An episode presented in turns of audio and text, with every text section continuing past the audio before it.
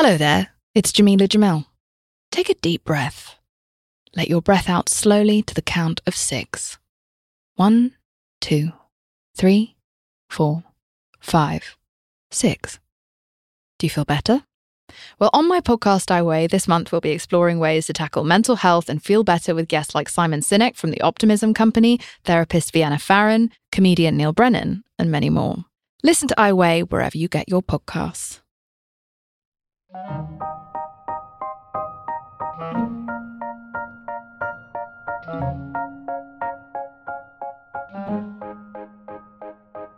Hola, friends. It's Sarah May, and this is an episode called Trivial Couple Fights, and it's for getting stuck in battles of technicalities.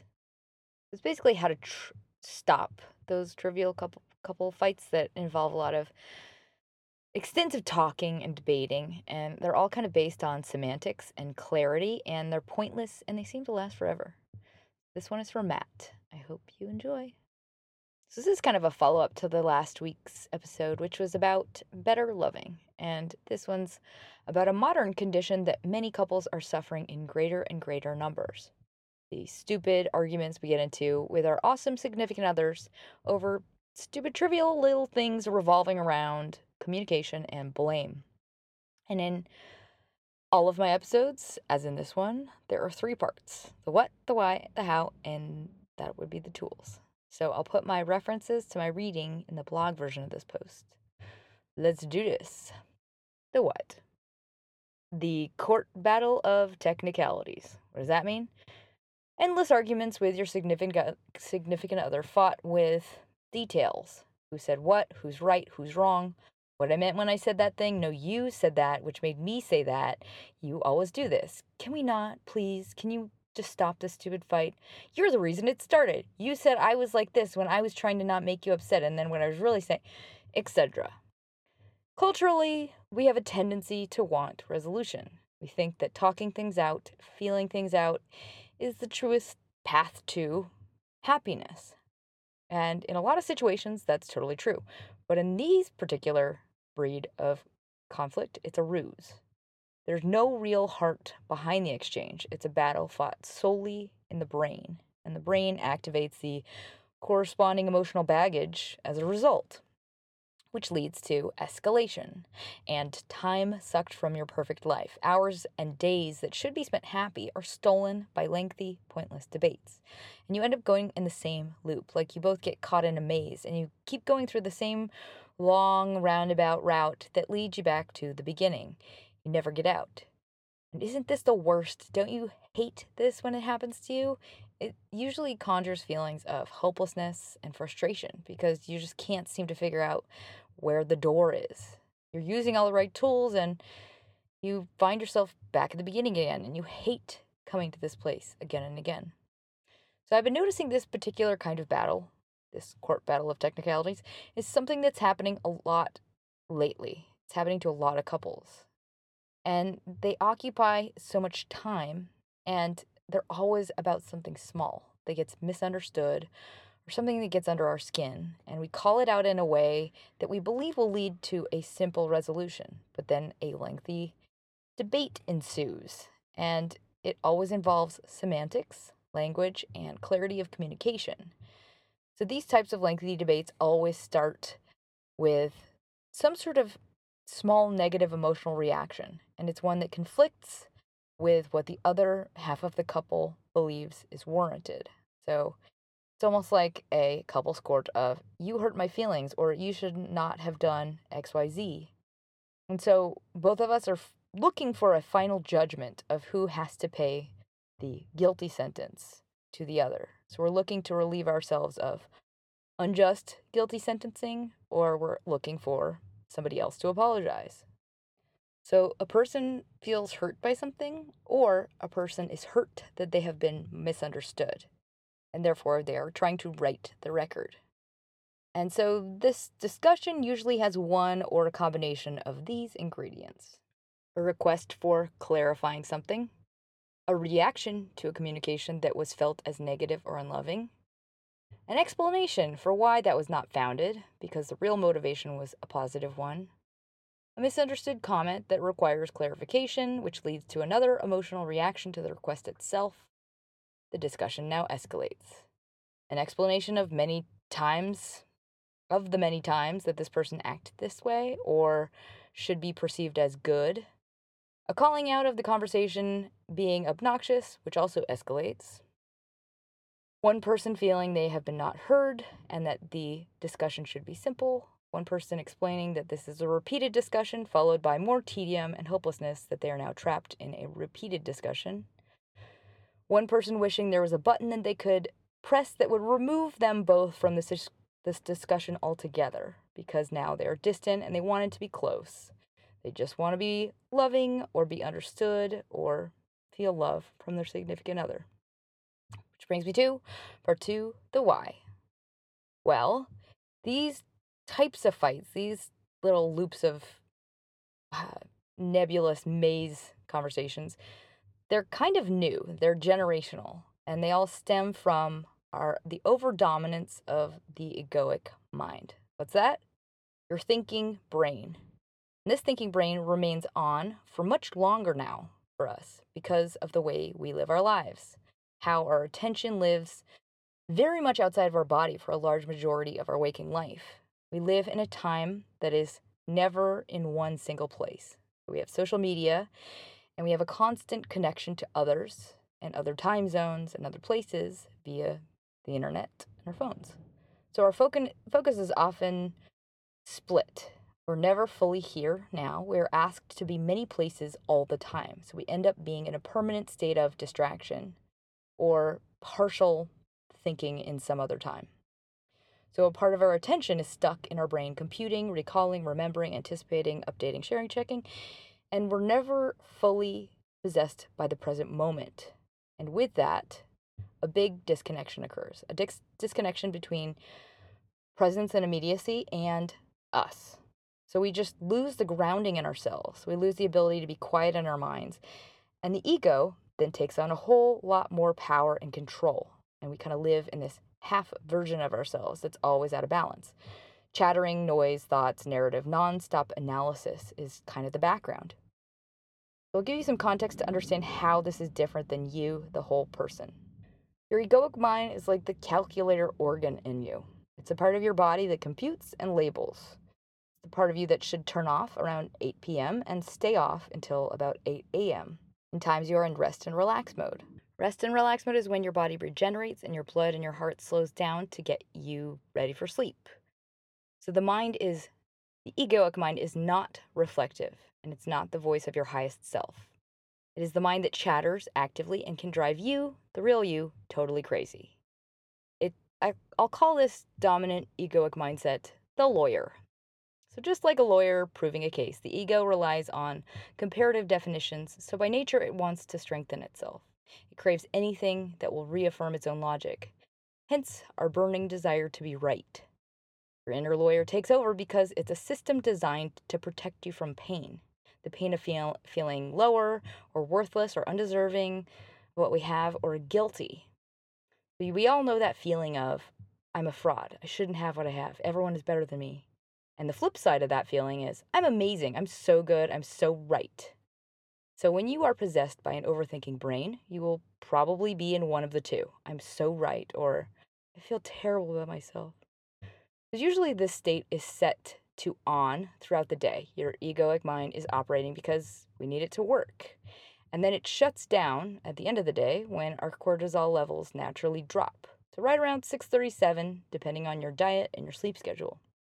That's when you might notice that if you have a sore throat it goes away during the day, and when it comes back is usually around 7 p.m. at night because that's when your cortisol levels, aka your fight or flight, has gone away. It's giving you increased ability to function during the day. It's helping you run fast away from threats. So, if your mind is overactive, it never stops. It never fully stops.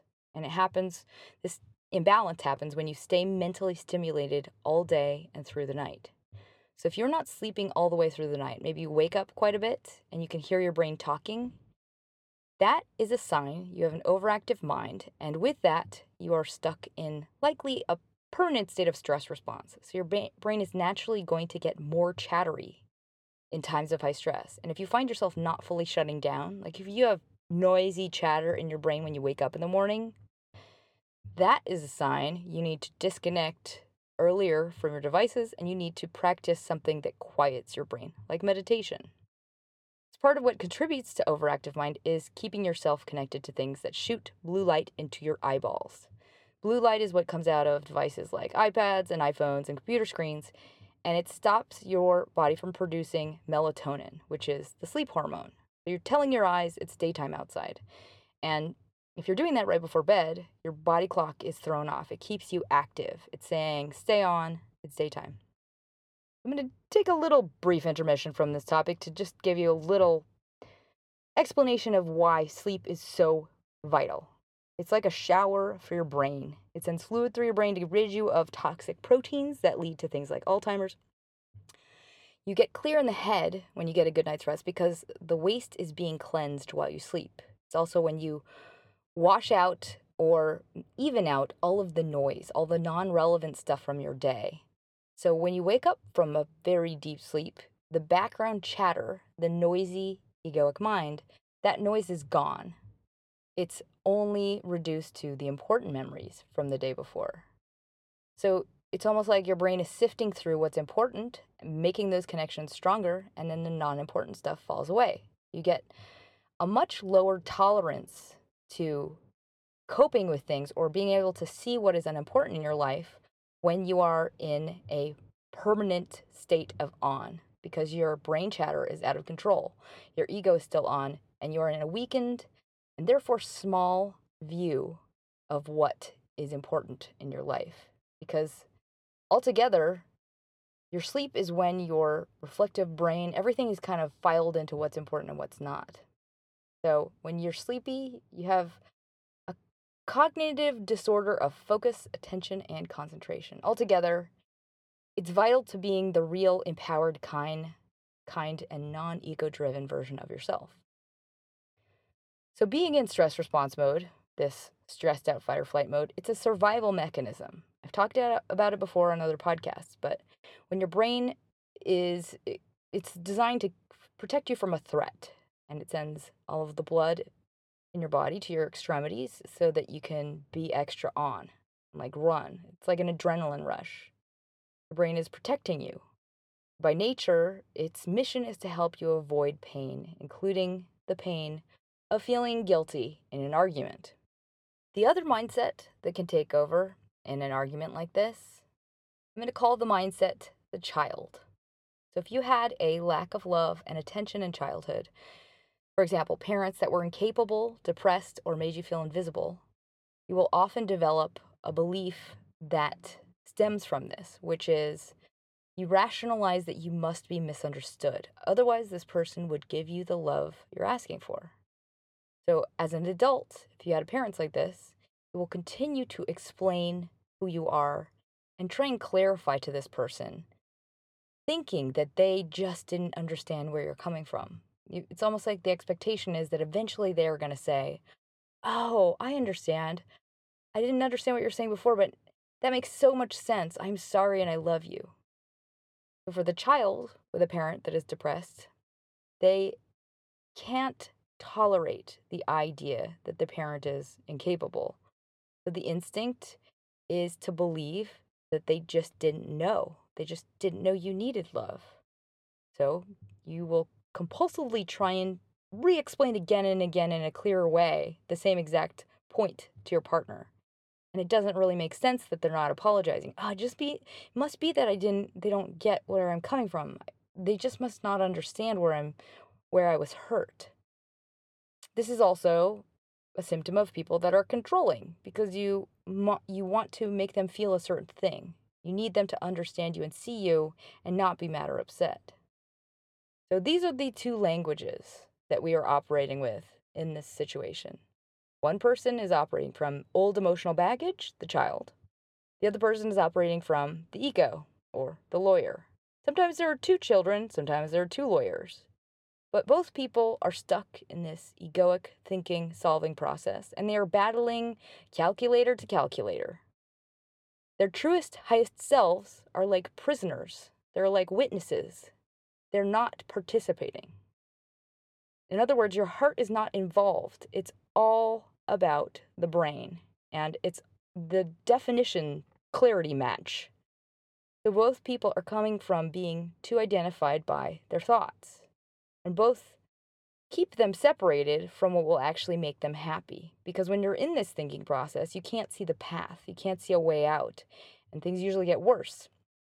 Just like politics or religion, throwing a view at another person that doesn't agree with it gets nowhere, gets both people nowhere. So it's almost like where the court debate starts. It's really about winning based on past cases that provide precedent and eyewitness reports and calling out specific details to prove a point. And all throughout this, the argument escalates all of the different emotional trigger points. So your brain sends all the chemicals to validate your position, and also you've got little mini broken records that are set off just by topics. So things like you always, that'll trigger a certain type of reaction because it makes you feel blamed like you did when you were a kid. So the egoic brain is battling based on precedent and it has nothing to do with the topic at hand. That is what's most important.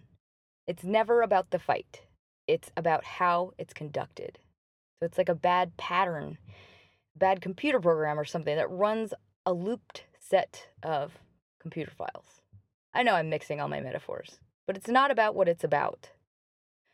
So how to know the difference?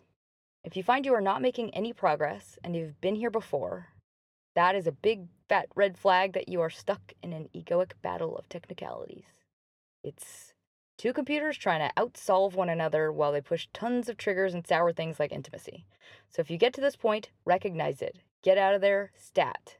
The sooner the better. Don't engage, don't follow the lawyer into that maze. Which brings me to the tools, part three. So I have, I think, five ish, six ish, seven ish, I can't remember. Some good ones. Numero uno. Turn off the calculator. This is a no brainer. Step one for everybody. Keep the brain in check. Clean it, keep it well oiled, make sure it's not running your body at odd hours of the night.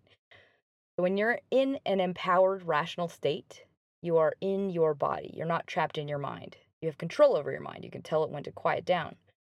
When this type of discussion and endless argument happens, it's when people get trapped inside the thinking brain, they forget they're separate from it.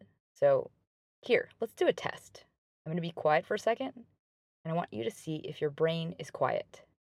Just see if you can allow your mind to be completely empty, just for, let's say, 15 seconds.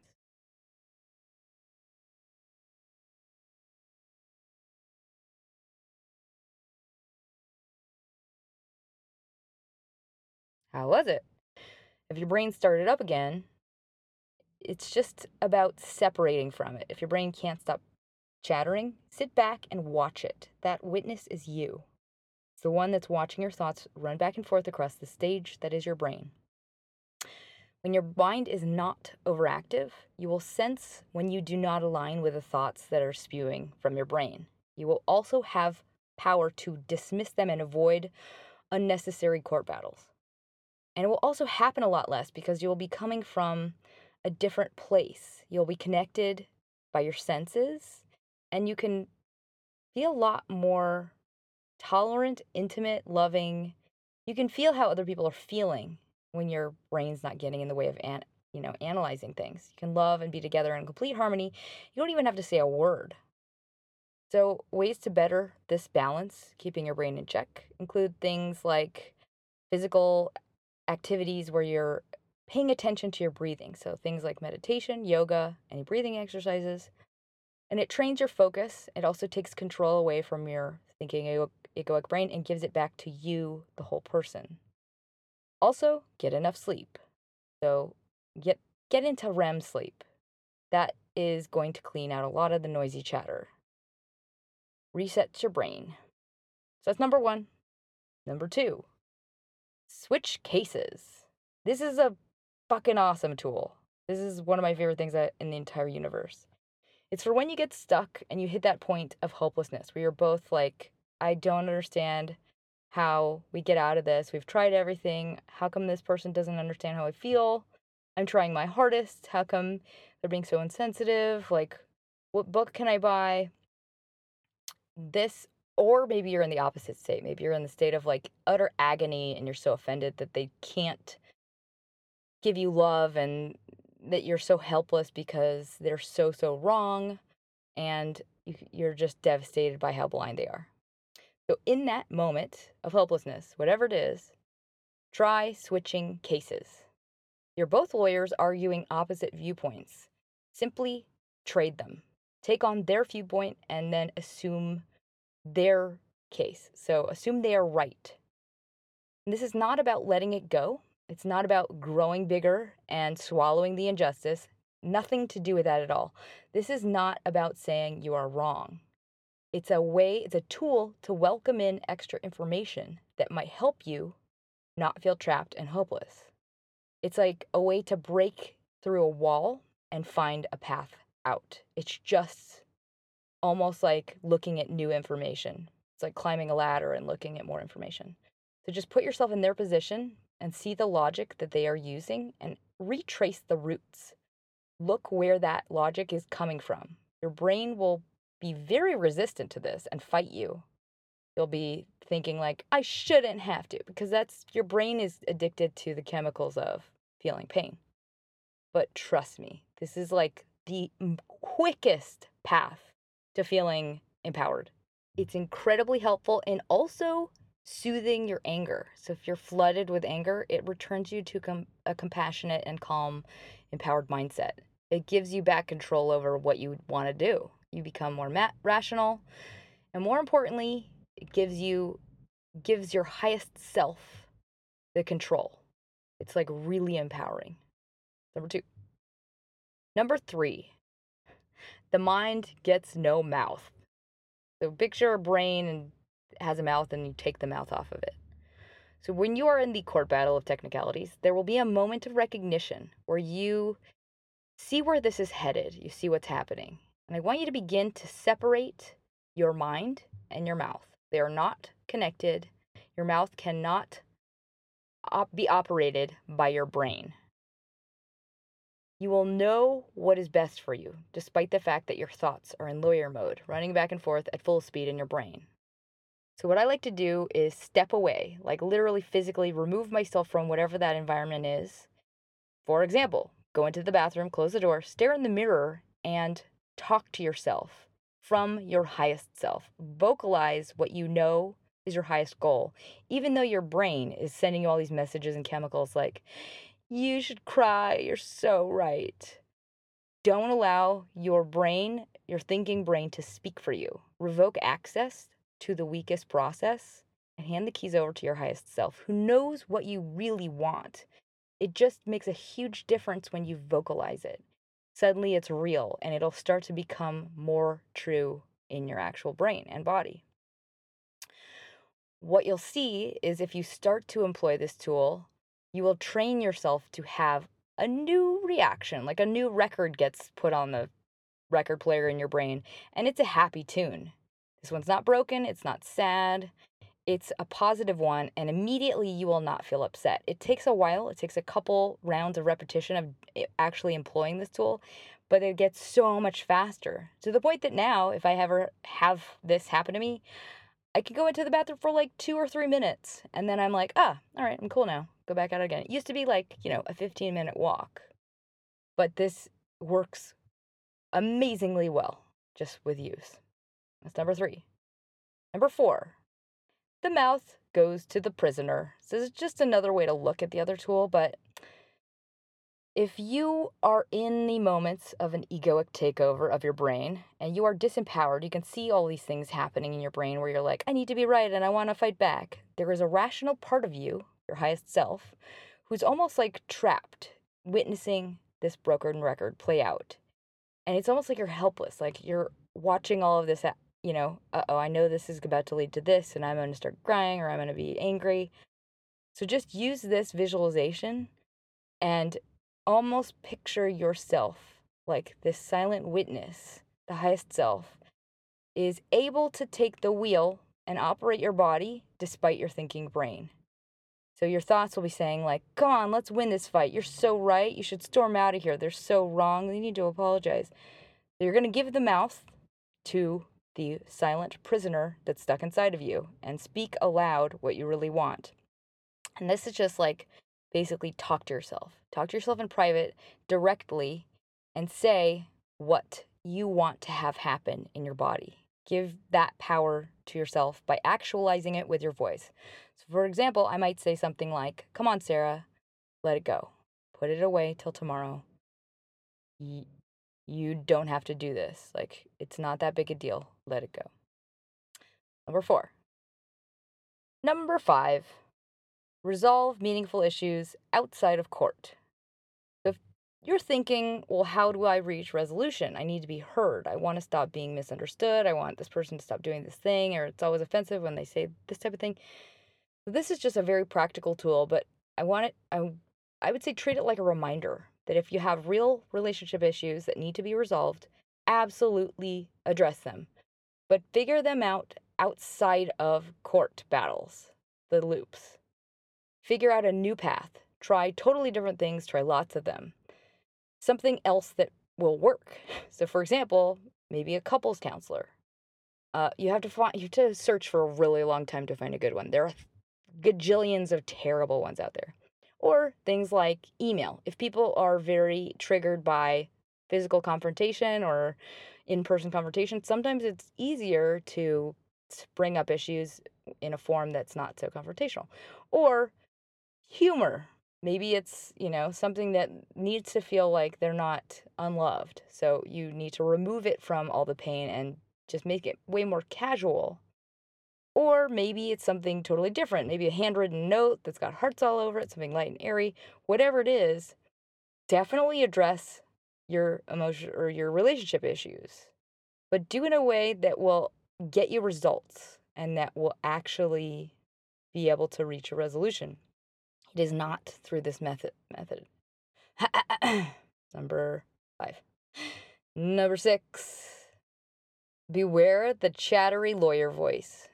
So basically, don't open the door. If it's that chattery lawyer voice coming to trap you from your significant other, it's that obnoxious kind of reading notes from a testimony, clarity, annoying semantics. Like you can you can see it. You can hear the difference. When you start to see that that type of language is coming out of your partner's mouth, stand down. Don't take the bait. Try and get out of the room. Don't say much. Uh, love and communicate physically because you do not want to engage in this court battle.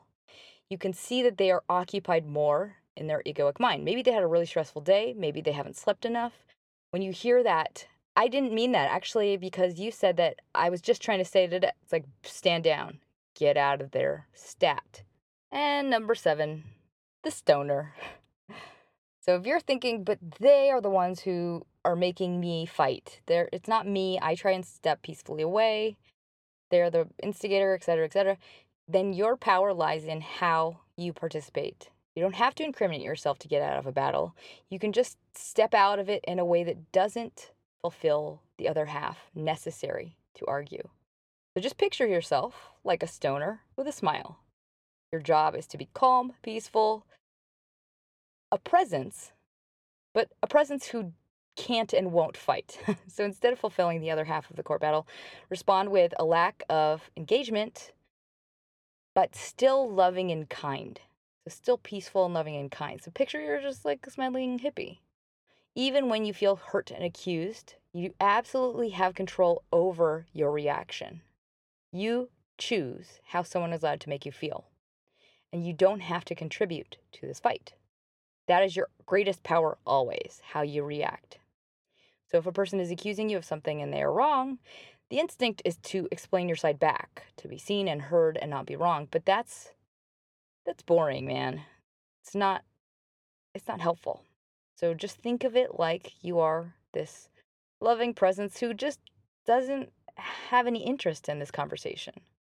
And try and change the subject. Change it to something positive or something in front of you something mm, it helps if it's a surprise that changes the energy of the conversation wow look at this cantaloupe isn't this pretty?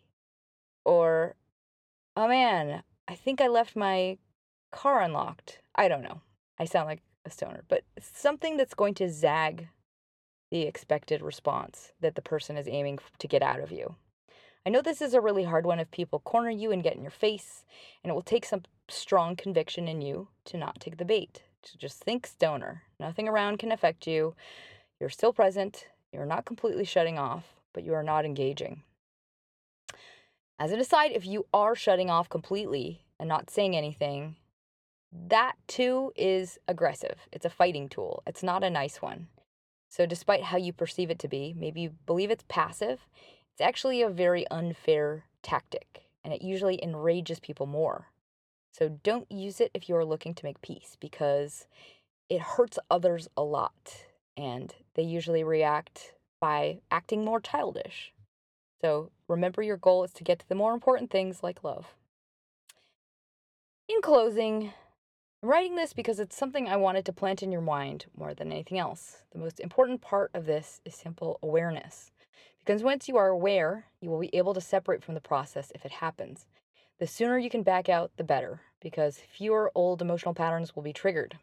So keep that in the back of your mind, and you'll begin to see that this is not you, it's not what you want, and you don't have to participate in it. Or at the very least, it will inspire you to begin your own personal search for a method of getting out of it. Because, yeah, it's really hard. It's really hard, especially because it involves a partner. And it's tangled up with things like confidence and our feelings about our self worth. So, this is really about growing more confident by not engaging your own weak fears and taking hits to the ego because you know the ego is not the most important thing in this. It's worth it because you are both, as a couple, trying to find methods that you can use to get out of these annoying, lame lawyer computer battles. You'll be able to spot them and head the other way the more you try and practice tools like this. In a couple, the goal is to support one another and challenge one another, and we're there to help one another grow. We choose a mate based on our potential for growth. It's also how we choose coworkers. What can this person create in me? Blah. What can this person create in me? What can I create in them? How can we inspire one another? So, bringing out the best in others is the most rewarding part of being human. It's what makes us feel great about ourselves and makes us want to be better. It's not winning or showing the other person they're wrong.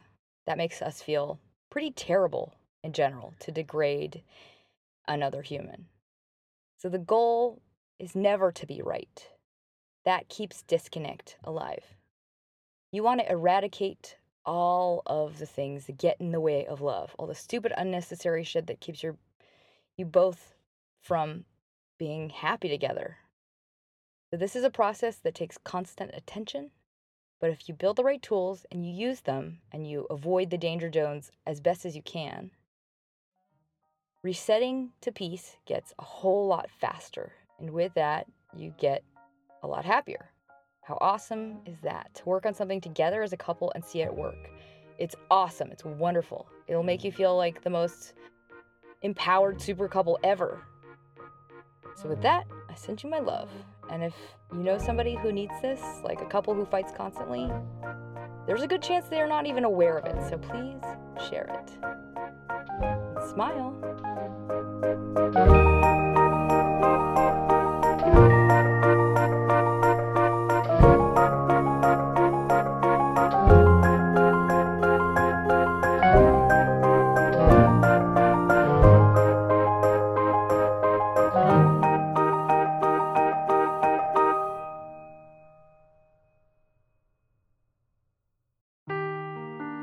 Seeking the truth never gets old. Introducing June's Journey, the free to play mobile game that will immerse you in a thrilling murder mystery.